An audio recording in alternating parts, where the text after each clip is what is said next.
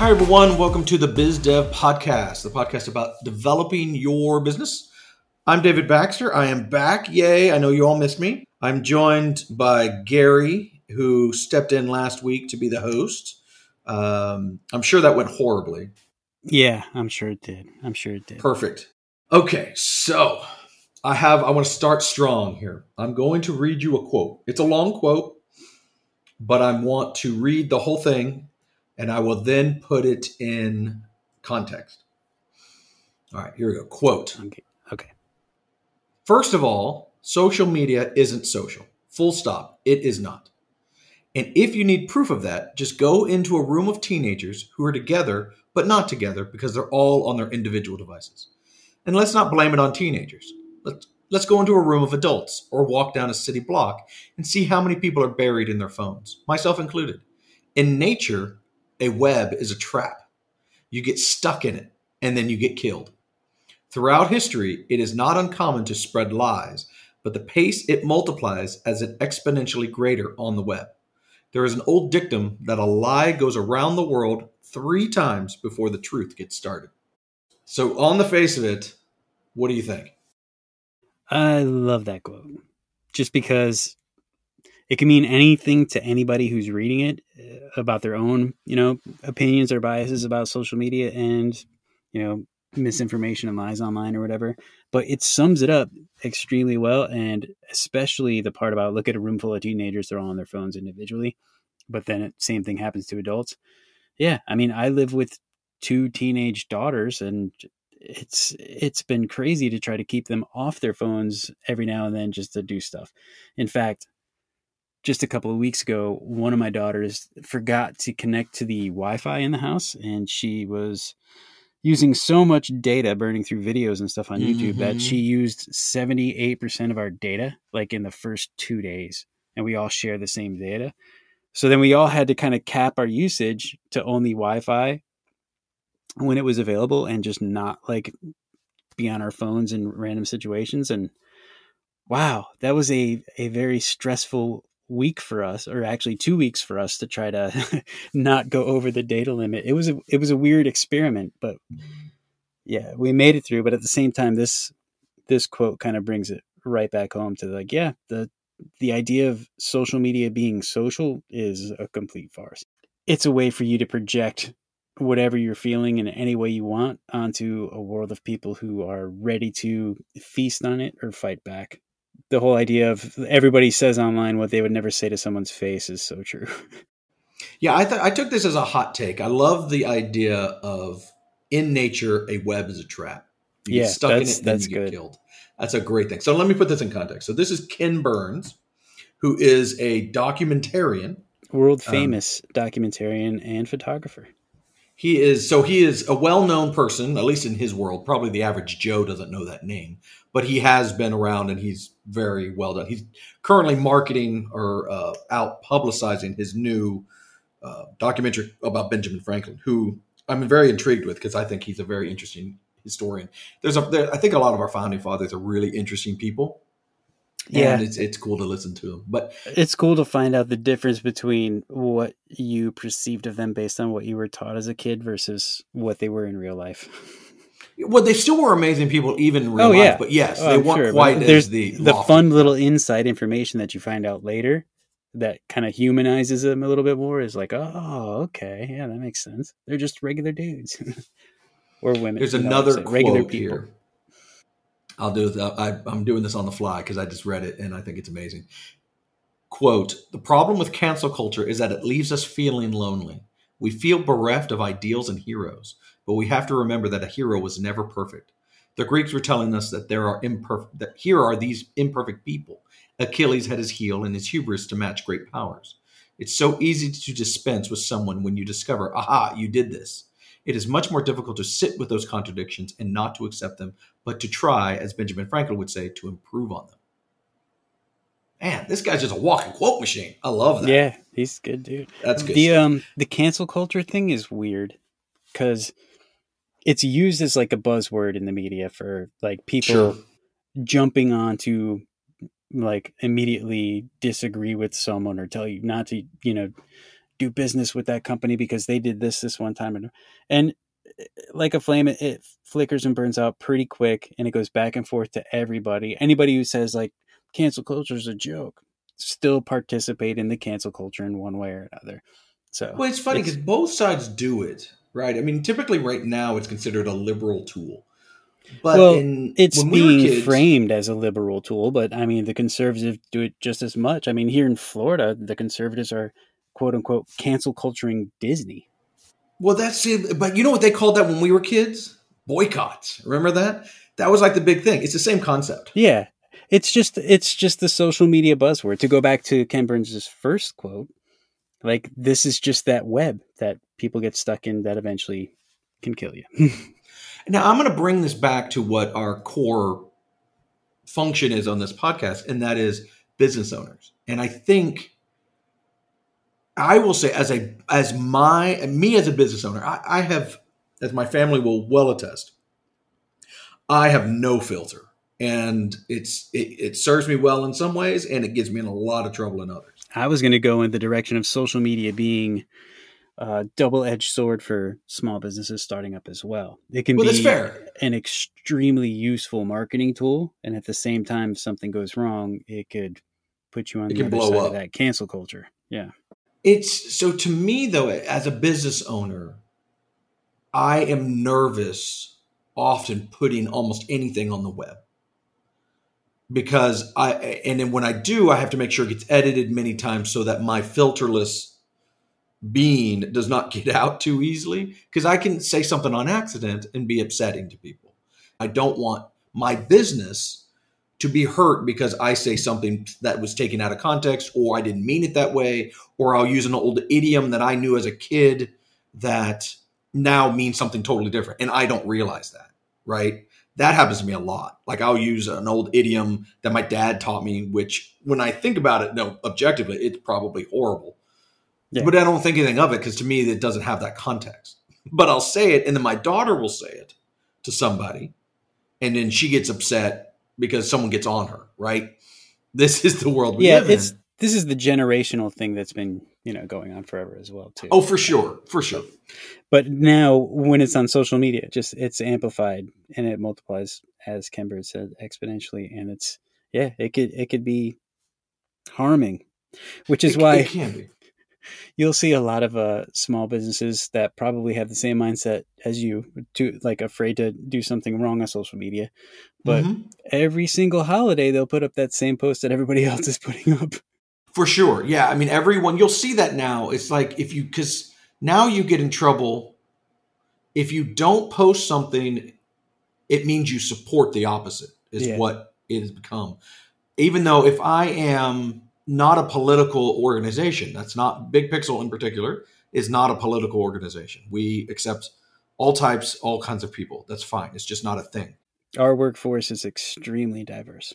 But if you, well, I mean, we're small, so extreme is if we don't have like tons of but people. That's but my point. We try. We try. We're small and diverse at the same time. Um, but we try to do that because I hire good people and they just happen to be all over the map.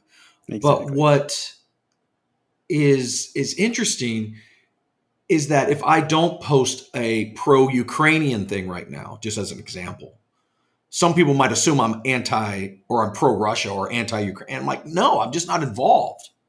I just it's just not a place for Big Pixel who builds websites and mobile apps to, to get yeah. involved. So we just stay out of it. But then if you're big enough, that doesn't happen to us because we're so tiny. No. But if you're Coca Cola and you don't stop selling coke to Russia, maybe that's a bad example because maybe that's but you don't put a Ukrainian flag on your social media. Like I, I get probably you shouldn't support the Russians by get taking their money. Okay, fine, fine, fine. But yeah, so now social trends on social yeah. media are being like if if you're part of the marketing and PR firm of giant corporations or even larger companies and you're not participating in the predominantly most current popular social trend, people wonder what's going on.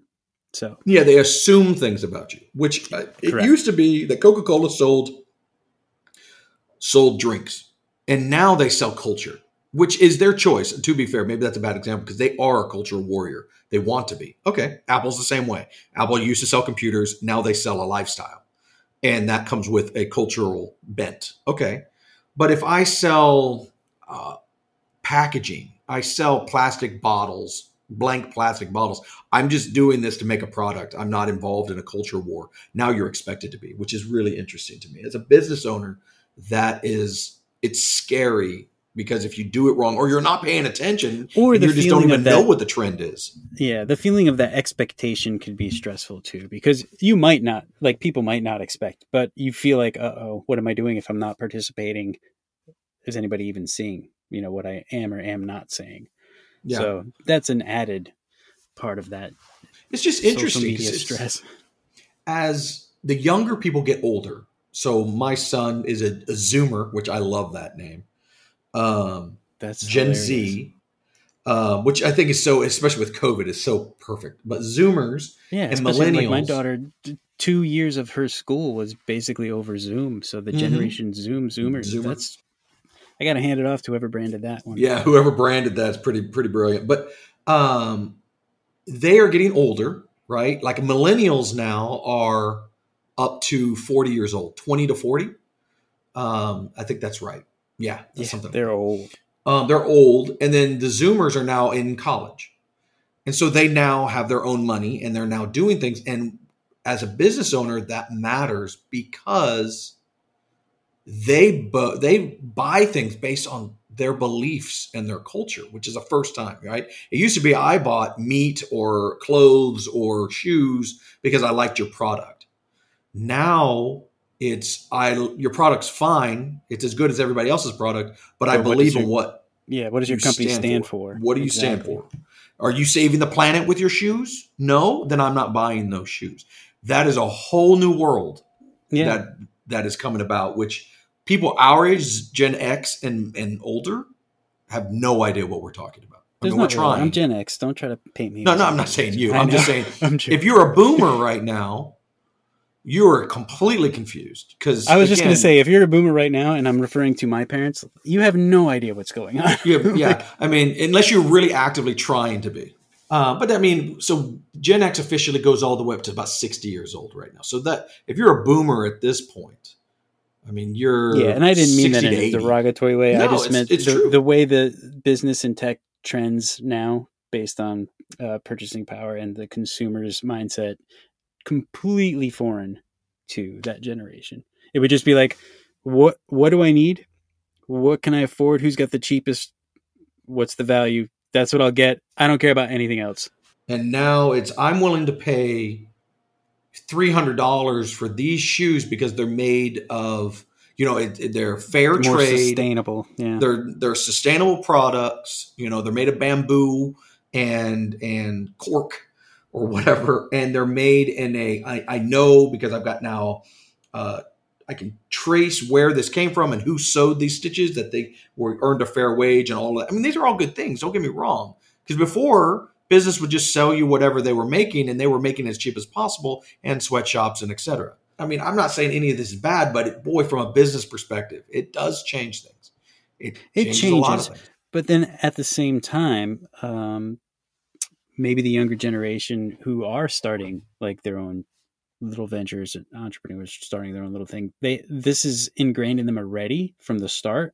So Mhm. that kind of directs their their motion forward. So it doesn't seem as foreign. You know what i mean? It's just something that like you said maybe the older generations have to retrofit back into their consciousness when they're trying to you know market their product and and sell their product Yeah, yeah. Something to keep in mind. I know that we kind of derailed from the uh, Ken Burns, but I thought that that's a pretty good tangent right there. it sparked an interesting conversation.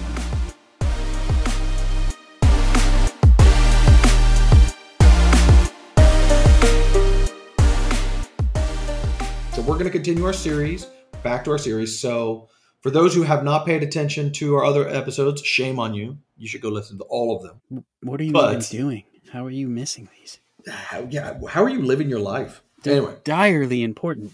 so we are making a series of how to build a startup from scratch in the cheapest, most uh, effective way. Is that the right I way? wouldn't say it? I wouldn't say cheapest. I would say we're giving insights from the perspective of a company that's built startups multiple times on what might be the the safest value. effective way to spend your money. Maybe that's the best way of saying yeah. it. We're, we're making up our marketing spiel. We're not going for cheap. I, I have I, I can't stand all the articles and Reddit posts and stuff that talk about how to do your startup for no money. That that's We're, we're middle roading it, like middle lane, uh, but also the the one that has like the you know your GPS is warning you of all the traffic jams and everything ahead. So we're kind of guiding you in through the the middle lane that's going to get you there the most effective way without the extremes of either you know so cheap Our series- products or way overpriced.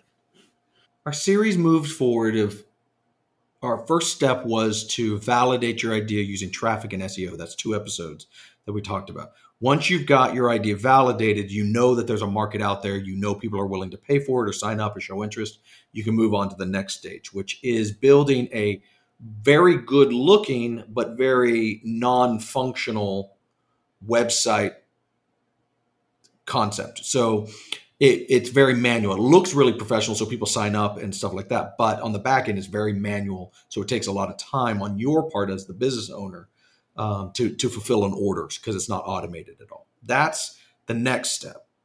And so now we're saying, okay, what's after that? How do you go from that really great website that's very manual intensive to investing in a real app? And that is obviously our bread and butter because this is where most people come to us and so we we can explain the how what the next steps are. So first, I want to put in context when you should do this. Yeah, And it- the it's timing pretty- is this- essential. It's pretty common sense, really. We're not at this point when you're ready to build an app. You should be making some money, not a ton. It shouldn't be making millions of dollars. That you're weighted. Well, you probably can't sustain that because you don't have enough time. But it should be. You should now know that your idea is legit. It's worth investing in, etc. And you're now the manual stuff. You're getting overloaded with orders. It- you know, doing all this manually, checking the spreadsheets, moving things around, calling people, all the manual steps you're having to do to fulfill an order. Where it's it's you're now overloaded. You maybe you've hired some people because you're making some money, but it's a very manual thing, and you want to automate. That's really what an app and a good web portal, whatever you want to call it, can do for you. It automates things and makes your life easier for your customers as well as you on the back end. And so that is really where you start to look at a real app developer, whether it's Big Pixel or uh, any of the other shops that are good. But what I want to make sure of is how do you do that? How do you Yeah. know you've got a good good team that you're working with? Well, first you should just hire us. No, I'm just kidding. Um, there's lots of great teams out there, but there's also a lot of bad teams, and that's really what I want to make sure that I arm you guys with the knowledge of how to find a good team. One of the reasons that we wanted to do this series from the beginning was because we did see a lot of these quote unquote incubators that were basically just marketing tools for some of these not so great dev companies Yeah, I, there was a lot of promises being made without that- sustainable results shown. Yeah, and they weren't. Um, there was no way that they were doing what they were saying they were doing unless there was some shenanigans going on, and that's where it really bothered me. Is I didn't want to. I- I, just that just really bothered me. I, I feel transparency is so big, and what we do is is so unknown by most people that it's so easy to trick people. That just always comes in the back of my head. So that's where the series came from. Yeah, so communicating the value in what we do, not only us as Big Pixel, but you know, dev companies seeing the value between a good versus not so great dev company and what are the pitfalls. This these are the things that you have to look out for. So one of the things that comes into play is when I'm hiring a developer, especially if I'm young, and I, I say that because young people know other young people, and they're all fired up, and I love that. But you'll get the concept of sweat equity, right? That is something that comes up a lot when you're starting to find a dev team and you don't have a lot of money. But I want to just throw down that I have never seen that work ever. I've seen a lot of people try it just doesn't work. Um, and so we can dive into that deeper if you want in the future, but that is, should be very be very careful of that. So how do you find the right dev team? And I would say the key is because you're te- not technical. I'm, the, the assumption here is you are not technical. You do not have a technical co-founder. So now you are talking to dev companies that are doing black magic that you don't understand, and you're very nervous about hiring the wrong one. Right? That's that's the the assumptions that I'm putting forth right now. Now, and that seemed commonplace. Yeah, that's super common. That's most of our clients. The, the vast majority of our clients are exactly that boat. Um, and the, the number one thing I, I believe you should look for in a dev team is transparency and passion. Those are the two things.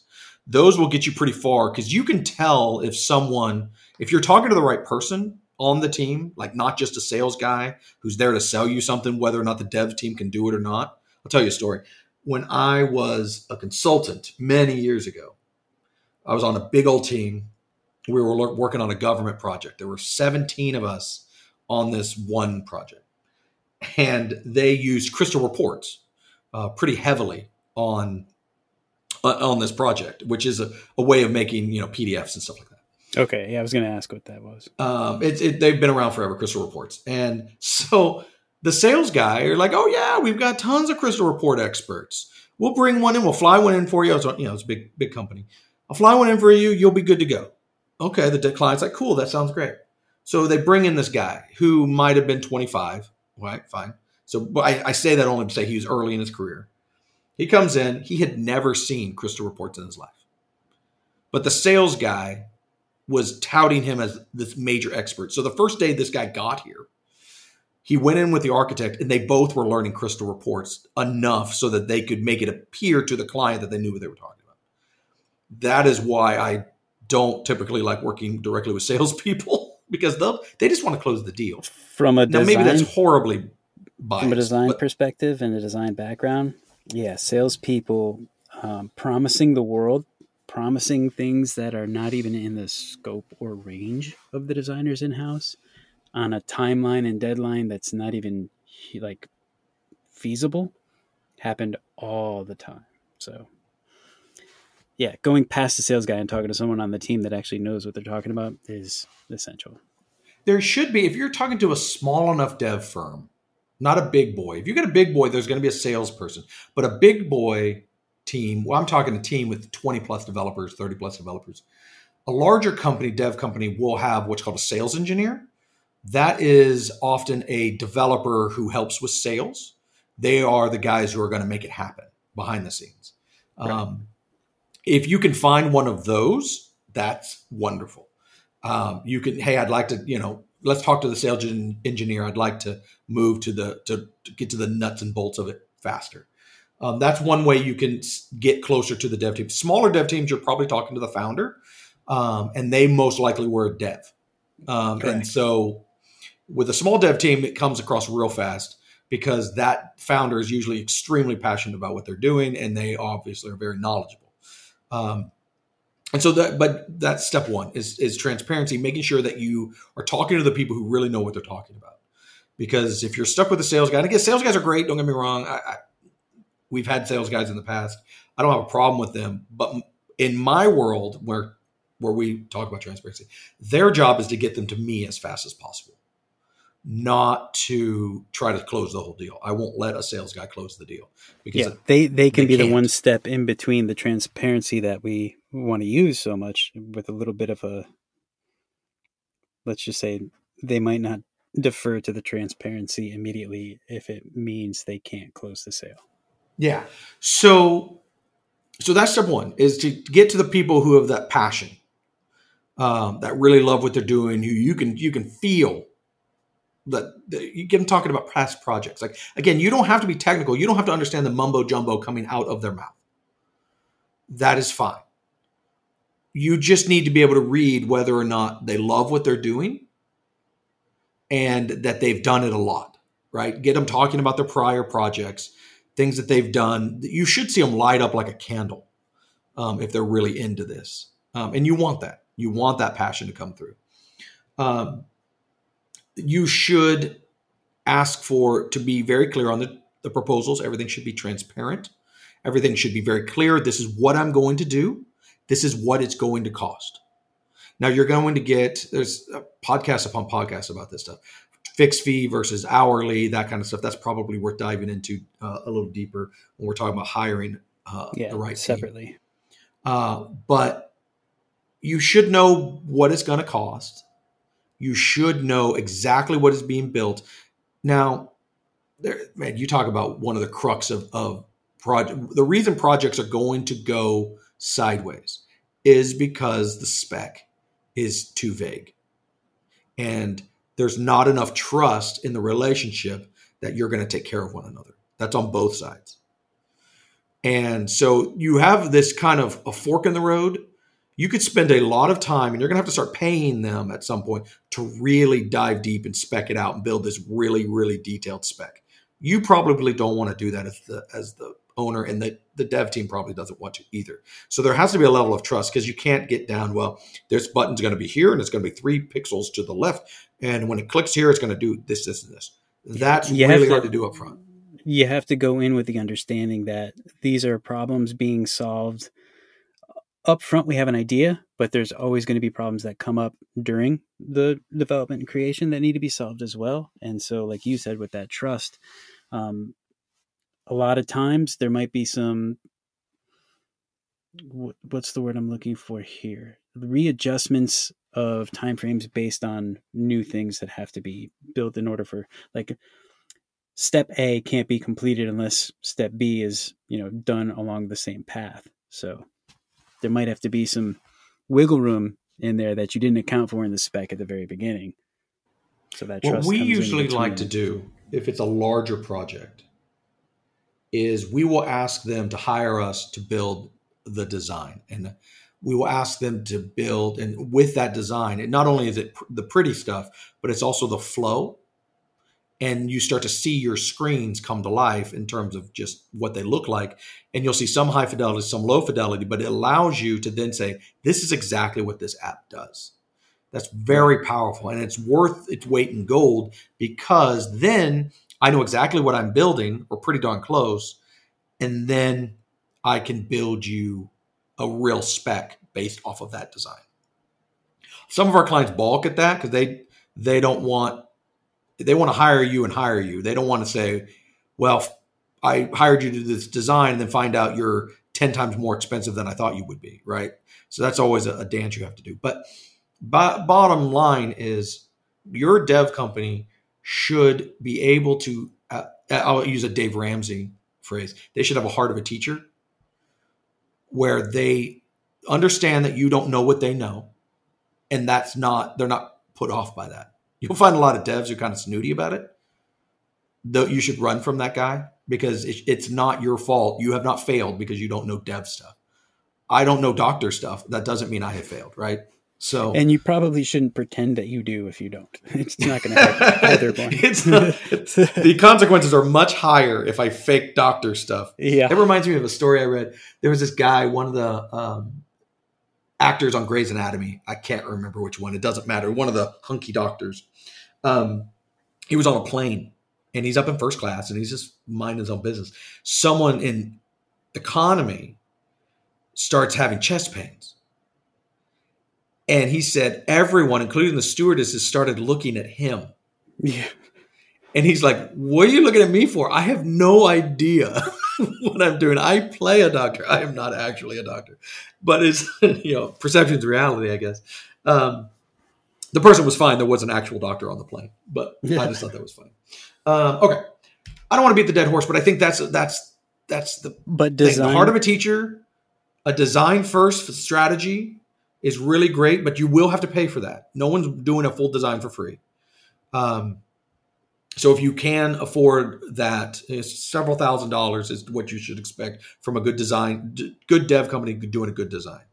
Um, but it that's usually it's worth its weight in gold because if you don't do that, uh, not to belabor the point, but if you don't do that, what happens is we build a spec and we do our best guess as to what we're building, and there's assumptions made on both sides, and somehow, you know, inadvertently something got missed. Either the client missed something, forgot to tell us about it, or the de- developer assumed something that was wrong. and now we're we're who pays for that, right? That out of can time, be- out of money, really- and yeah. yeah, it gets really expensive. So the invest in your design first, and that should be the same company. You shouldn't have to hire a design company because, gosh, that's a whole nother podcast. Sorry. You need to be careful with that because a designer can make things pretty, but they don't necessarily know tech stuff. And so they might design you something that's technically very hard to build and cost you a lot more money. That's where they the marriage of the two is important. And when you're saying design, I want to expand on that a little bit. A design isn't always just the final end result. Look how pretty. Like I saw something on Dribbble that looks amazing. I want my app to look like that.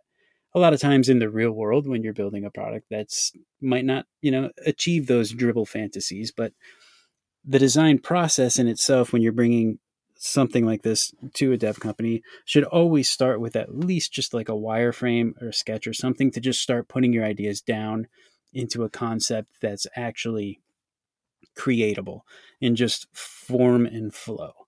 Like you were saying, can you imagine getting halfway through an app and then you're like, wait, now how, why doesn't this part connect with that part?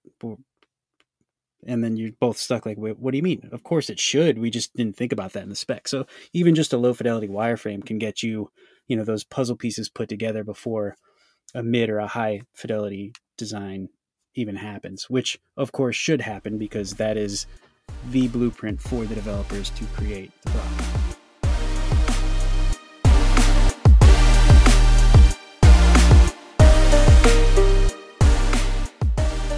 I wanted to ask and probe about this weird new obsession you have with Dungeons and Dragons Oh, because you've hooked Juan into it, and I'm seeing you guys talk on Slack, and it's just Hey, we have moved. I'm not. I don't exist in that world. But man, do I want to make fun of it. we have see. He is now just. This is just a I'm just make teasing. I just. I'm actually. We moved our nerditude into our own channel so as to not bother the rest of you non-nerds. oh, I'm lurking. Don't worry about it. um, no, I will be. I have been an old school role player for in my heart since I was in high school, but I was too quote unquote cool. Right, I didn't want to portray non coolness that I'd never allowed myself to play. So you were a closet dungeon master. I was a closet dungeon master and magic nerd. Right, I always watched and looked at those Oh, cards. wow. Oh, but I never played because I was too too proud. And in college, I dove really deep into that world. I actually wrote my own, self-published it, the whole bit. I mean, I have gone Were way you down a that. competitive Rubik's cuber? no, Okay, I'm not that smart would have been the do that. trifecta. That. would have been the trifecta. I am not smart enough to be one of those. But um, so, but then I had kids and all of that, and never touched it for 20 years now. Yeah, what I was bringing this up for is because Juan and I spoke about the nostalgia. Oh, yeah. back and and getting back into like you know hobbies or passions you had, you know, as as a way of just kind of using it as a like a therapeutic way to make yourself happy. That's aside from anything else in your life. It's just one personal small thing that you, you're doing for exactly yourself that makes you happy, and you don't care what anybody else thinks about it. And it's usually something that's nostalgic back from your childhood. My family absolutely just rides me as being super nerd, which is totally fine. But I will say, I was telling Ron- Juan uh, the other day that I had this one of those moments. You know, when you're a kid and you say, "I'm going to do this when I get older," Exactly. and so when I was a kid, you know, the books and stuff of D and D and they're expensive. They just are. They know they can. They know their niche, and they get pricey. I was always impressed with the amazing artwork in those books, man. Oh yeah, dude. Yeah, that's always what hooked me Beautiful, painterly, like just scenes that were just inspiring. the so so I, as a kid though you can't afford them. Like you had one guy who had a book and we all talked to him or you'd go to the comic book stores back then and you'd look through them because you couldn't afford them. And now as an adult it's like i can nerd out and, and go a whole different way because now i have some discretionary income which i didn't have as a kid. So buying the books isn't that big of a deal. And so i've got like now i've got metal dice that are you know things that as a kid i would have just loved but could never have afforded and i've got a dice tray now i mean all the things i wanted as a kid i now can have so it's almost like this and i will say there's a whole nother level no I- i'll stop after this you can now buy dice as for example that are made of prisms They're eighty dollars for dice, and I'm like, man, that's on a whole nother level. But they're really pretty. Anyway. I'm curious. Does the 3D printing model come into D and D dice at all? Like, are people making their own like 3D printed custom weird dice? The reason why I think no, I don't think 3D printers can do them where they'll roll randomly enough. Does that make sense? They have yeah, to be perfectly weighted. Okay, yeah. So like the 3D printers still have, kind of have those rough edges and things. So they could they can make them as display pieces, but yeah, but not real dice. Um, because it's it's funny though. There are some people who are really into that and they build them. You know, have you ever seen a casino dice? And they're yes. super sharp edged. Yes. That's because of accuracy. They want them to bounce. That's the whole reason why they're sharp edged. And you can, if you're really into accuracy, there are whole lines of dice that are super sharp, like they'll almost cut your hand because they're made to be like that. And then there are the rounded corners, which are more comfy, but they're not as accurate. But for D and D, we're not wagering ten thousand dollars here, right? We're playing a, the game amongst friends, so it's not that big of a deal. But uh, but I don't think I've ever seen 3D printed dice. I'm sure they're out there somewhere, but I have seen some that are made of semi-precious st- stones. I had a vision in my head now of, uh, you know, some people that gamble with dice or whatever practice nonstop and, and they know mm-hmm. all the possible scenarios. So I imagine someone with a 20 sided D and D dice rolling it randomly for like days and counting all the results and then seeing, oh, no, no, mathematically this isn't balanced because the more randomization, like the obsession can go that deep. You can, oh, for sure. There are companies. There's a different there's, movie playing in my head about Dungeons and Dragons right now. The, it, there's lots of different levels of nerd, man, and there are some who's like it's all about accuracy of the rolls, and they will spend fifty bucks on dice that were cut and weighted at a you know molecular level practically. I'm not one of those people. Like the poker scene from uh, Hangover with Zach Galifianakis with all the equations floating around in his head when he's rolling his D and D dice. nice. All right. Have you made fun of me enough? Do you did you scratch the itch? Oh, I'm sure. I'm just saving saving some for next week. Fair, fair. No, it's good All to right. have you back, man, and I'm glad Thanks, you guys man. had a great time on your vacation. Uh, we will be speaking of being back. We will come back next week. All righty, everybody. Thank you for listening to us. Spread the word get some subscriptions going on, and uh, we'll talk to you next week. See you guys.